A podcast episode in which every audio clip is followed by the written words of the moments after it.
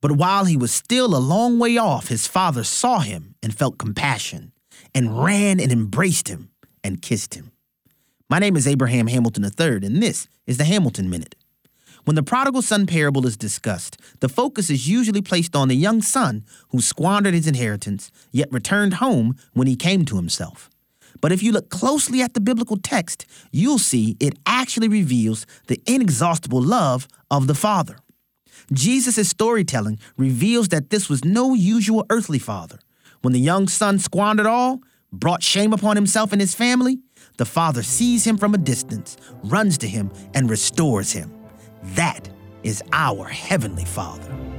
Listen each weekday from 5 to 6 p.m. Central for the Hamilton Corner, or visit the podcast page at afr.net for more from Abraham Hamilton III, Public Policy Analyst for the American Family Association.